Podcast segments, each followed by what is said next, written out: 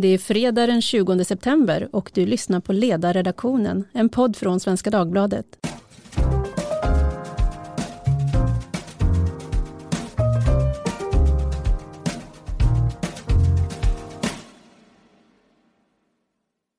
Jag heter Tove Livendal och idag ska vi tala om andra länders försök att påverka svensk debatt.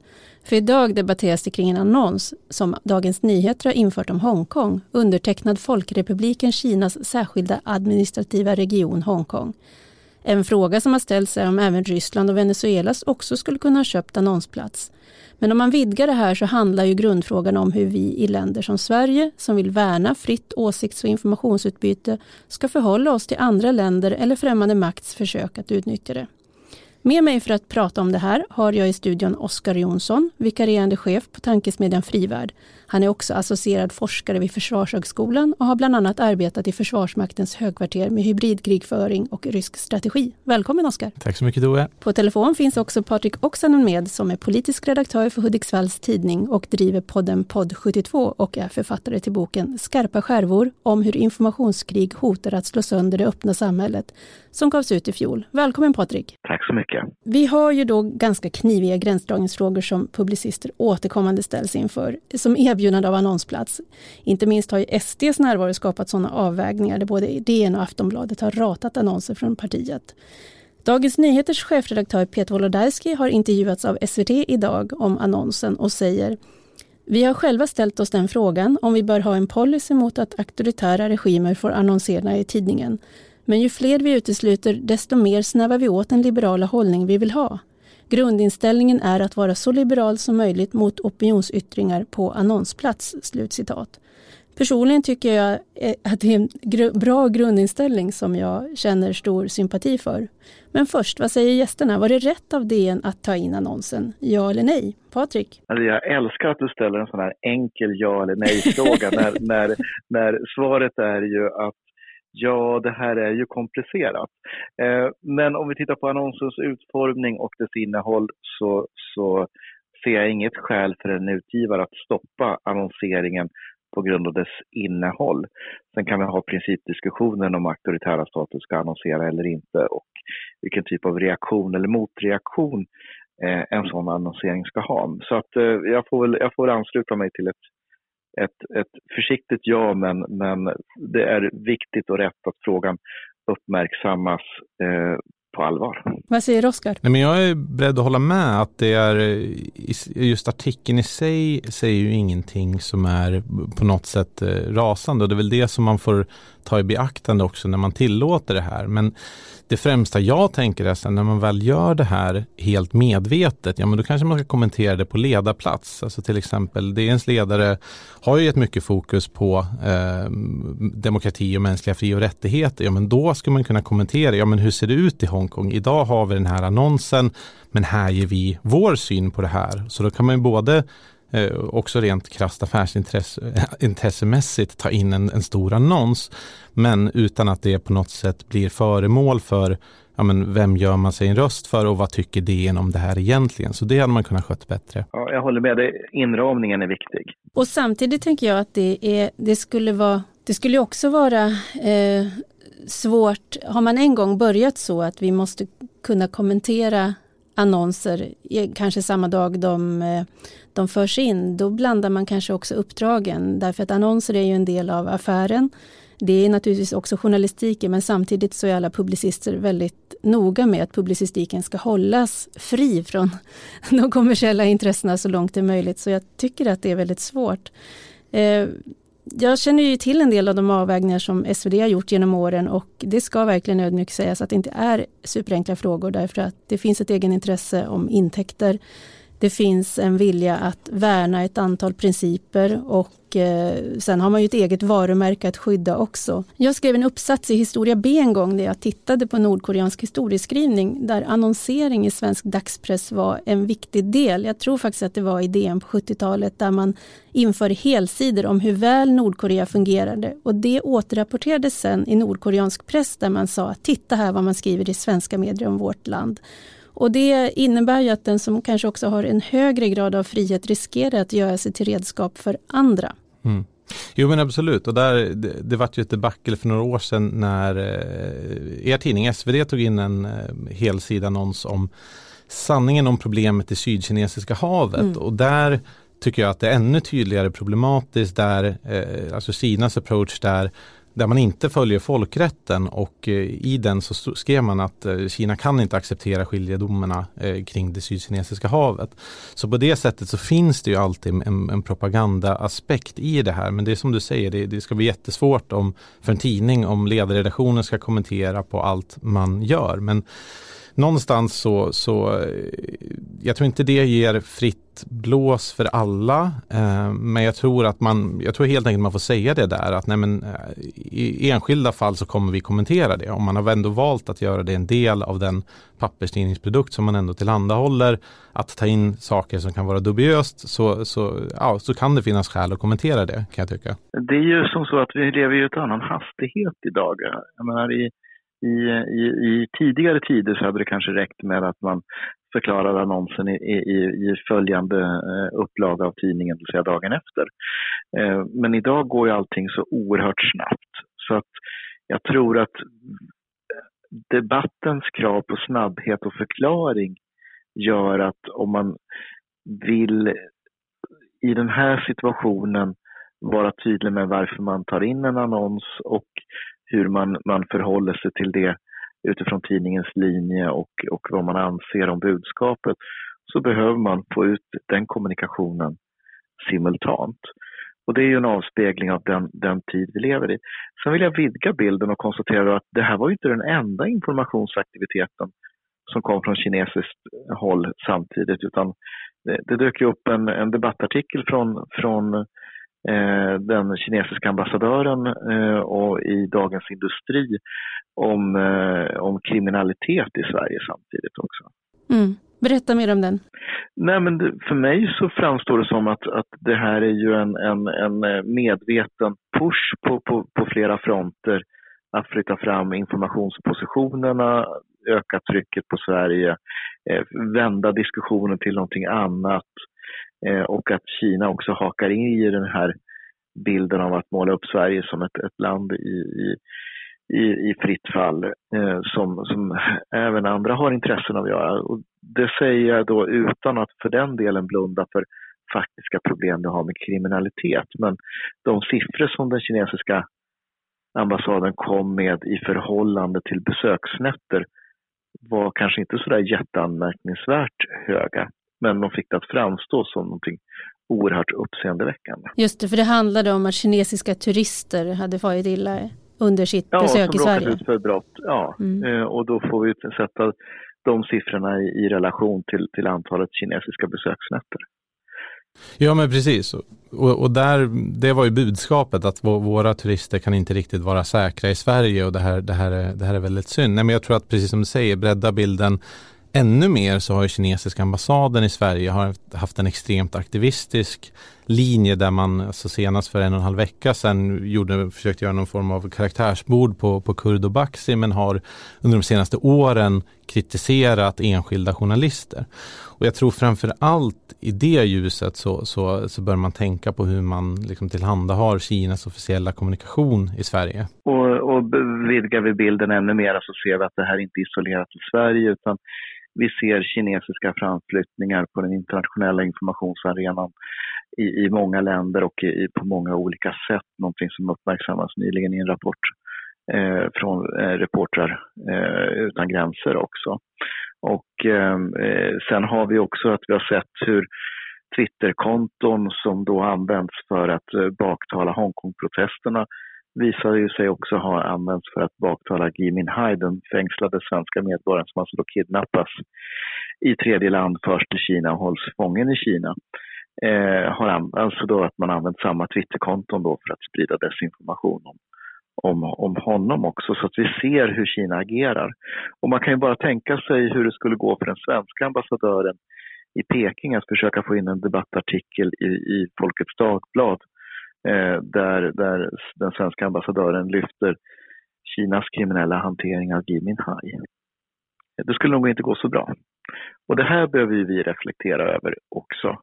Att eh, vår öppenhet används av aktörer väldigt medvetet. Ni har ju båda arbetat mycket med att förstå och granska påverkansoperationer mot Sverige och enligt Säpo årsrapporter i flera år så befinner sig Sverige i ett informationskrig. Det känns lite speciellt att säga det. Eh, men Oskar, hur rustade är vi enligt dig att både se, förstå och motarbeta attackerna. Hur ser attackerna ut? Nej, men eh, det, det första vi kan konstatera är att vi inte alls eh, beredda på det här och det har dels alltså att göra med att hotbilden har ändrats. Men jag ska börja med att säga att det viktigaste Säpo har sagt, vilket de säger i senaste årsrapporten, Daniel Stenling, chefen för kontraspionaget, han säger ungefär så här att det här är inte frågan om någon form av teoretiskt kanske, utan allt det här pågår här och nu med olika typer av påverkansoperationer. Grovt sett så kan man säga att eh, de kinesiska påverkansoperationerna rör sig dels mot tekniköverföring, eh, dels avancerad teknologi men också militär teknologi, antingen genom förvärv av företag eller industrispionage, cyberspionage. Eh, det går också på det som vi har talat om, eh, alltså tysta liberal kritik eh, mot Kina. Och det som är överhängande av allt det här är vad jag skulle vilja kalla Norgefallet och det är när Norge gav Nobelpriset fred, i fred, eh, fredspriset till Liu Xiaobo och eh, Kina fryste de diplomatiska relationerna i sex år tills dess att Norge i viss mån eh, gjorde en reträtt. Alltså så konsekventiellt är det kinesiska ekonomiska eh, intressena i Sverige att vi kan ha svårt att stå upp mot det här och den tvångsmakten finns bakom och det är speciellt kritiskt i fallet med om Huawei ska bygga 5G som kommer vara hela plattformen för nästa digitala ekonomi. Där har du ett formidabelt utpressningsmekanism mot Sverige. Um, den ryska påverkan ser likadan ut men därtill så har du också inhämtning som rör sig mot dels framförallt militära intressen och totalförsvarsintressen där eh, Säpo också har sagt att Ryssland genomför krigsförberedelser mot Sverige 2016. Men det som skiljer sig där mot den ryska påverkansopinionen är att den också syftar mot eh, alltså att så polarisering i samhället och vara mer subversivt. Vilket bland annat MSB har påtalat att den ryska eh, informationspåverkan syftar till att främja narrativ som att Sverige håller på att gå under och är i upplösning. Um, hur väl rustade är vi? Ja, ett problem med det här är att eh, säkerhetsunderrättelsetjänsterna i Sverige har traditionellt sett varit ganska tysta kring det här. Så det är svårt att veta vad det är som pågår. Nu på senare år har jag ändå märkt en skillnad i retoriken och hur tydlig man är. Eh, men om man tar civila företagen vars konkurrenskraft urholkas av, av industrispionage Ehm, så finns det ju ett incitament att inte tala om det för att man, man tappar sitt börsvärde. Så att i viss mån så har det hänt saker och de senaste åren så har framförallt retoriken skillnad, eh, förändrats. Men i termer av praktiska åtgärder för att göra någonting åt det här så, så saknar vi fortfarande bra svar. Och det sista jag ska säga är att i grund och botten så handlar det här om att eh, helt enkelt återupprätta någon form av avskräckning. Att man på något sätt måste få de här länderna att avstå från att genomföra olika typer av cyberspionage olika typer av påverkansoperationer för att, det in, för att det blir en kostnad för dem att göra det. Och det, så långt har vi inte kommit riktigt i tankearbetet att eh, ha en idé om hur vi gör det här. Nej, för jag tänker det blir ju genuint svårt att, att om man då har företag som inte kan säga som det är därför att det påverkar börsvärdet. Och vi har ju dagligen tycker jag en publicistisk utmaning i att skildra problemen så som det är och samtidigt då spela de intressen i händerna som vill eh, undergräva vår robusta mm eh, vårt, vårt robusta samhälle. Så där, där tycker jag är jättesvårt att hitta balanspunkten. Man måste ju kunna, om, om vi inte skriver om problemen så kommer vi heller inte att kunna ha företrädare som gör någonting åt dem. Och då får de ju rätt ändå. Absolut, Nej, men ett, ett jätteproblem med det här är ju kompetensfrågan. Att, att vi inte har tagit riktade insatser mot att förstå Kina, mot att förstå Ryssland med språkkunskap, med kompetensuppbyggnad Eh, det slår ju tillbaka för att eh, ta exemplet som, som Patrik nämnde med de här Twitterbottarna som hade gett sig på Gui Minhai. Det är från en australiensisk tankesmedja som har folk som har pysslat med det här väldigt länge och så fort till exempel då Twitter släppte informationen om kontona som de hade stängt av så satte de sig och började analysera det. Så att eh, för mig är det ett totalhaveri egentligen om hur vi tänker kom, alltså kompetens är en grundpelare inom säkerhetspolitiken. Och att, för att ha då folk som förstår påverkansoperationer idag och kan göra den här typen av öppna analyser, det är någonting som sprids till medborgarna och företagen och bygger upp deras värnkraft mot det här hotet. Och den, den kritiska massan i Sverige är ju alldeles för låg. Eh, både att förstå den här typen av metodik, hur det används, hur det hänger ihop. Det kräver egentligen också att man samlar en lång rad olika kompetenser. Jag menar det, dataforensik är ju en del, eh, men man måste också kunna förstå ekonomiska flöden, eh, psykologi, eh, underrättelseanalys och så vidare. och så vidare. Så att, Eh, Eh, det här är ju en svaghet och om vi inte förstår då kan vi ju inte heller eh, analysera problemet och hitta motåtgärder. Och vi skulle behöva ha en doktrinär utveckling på, på avskräckning och så att säga, motmedel.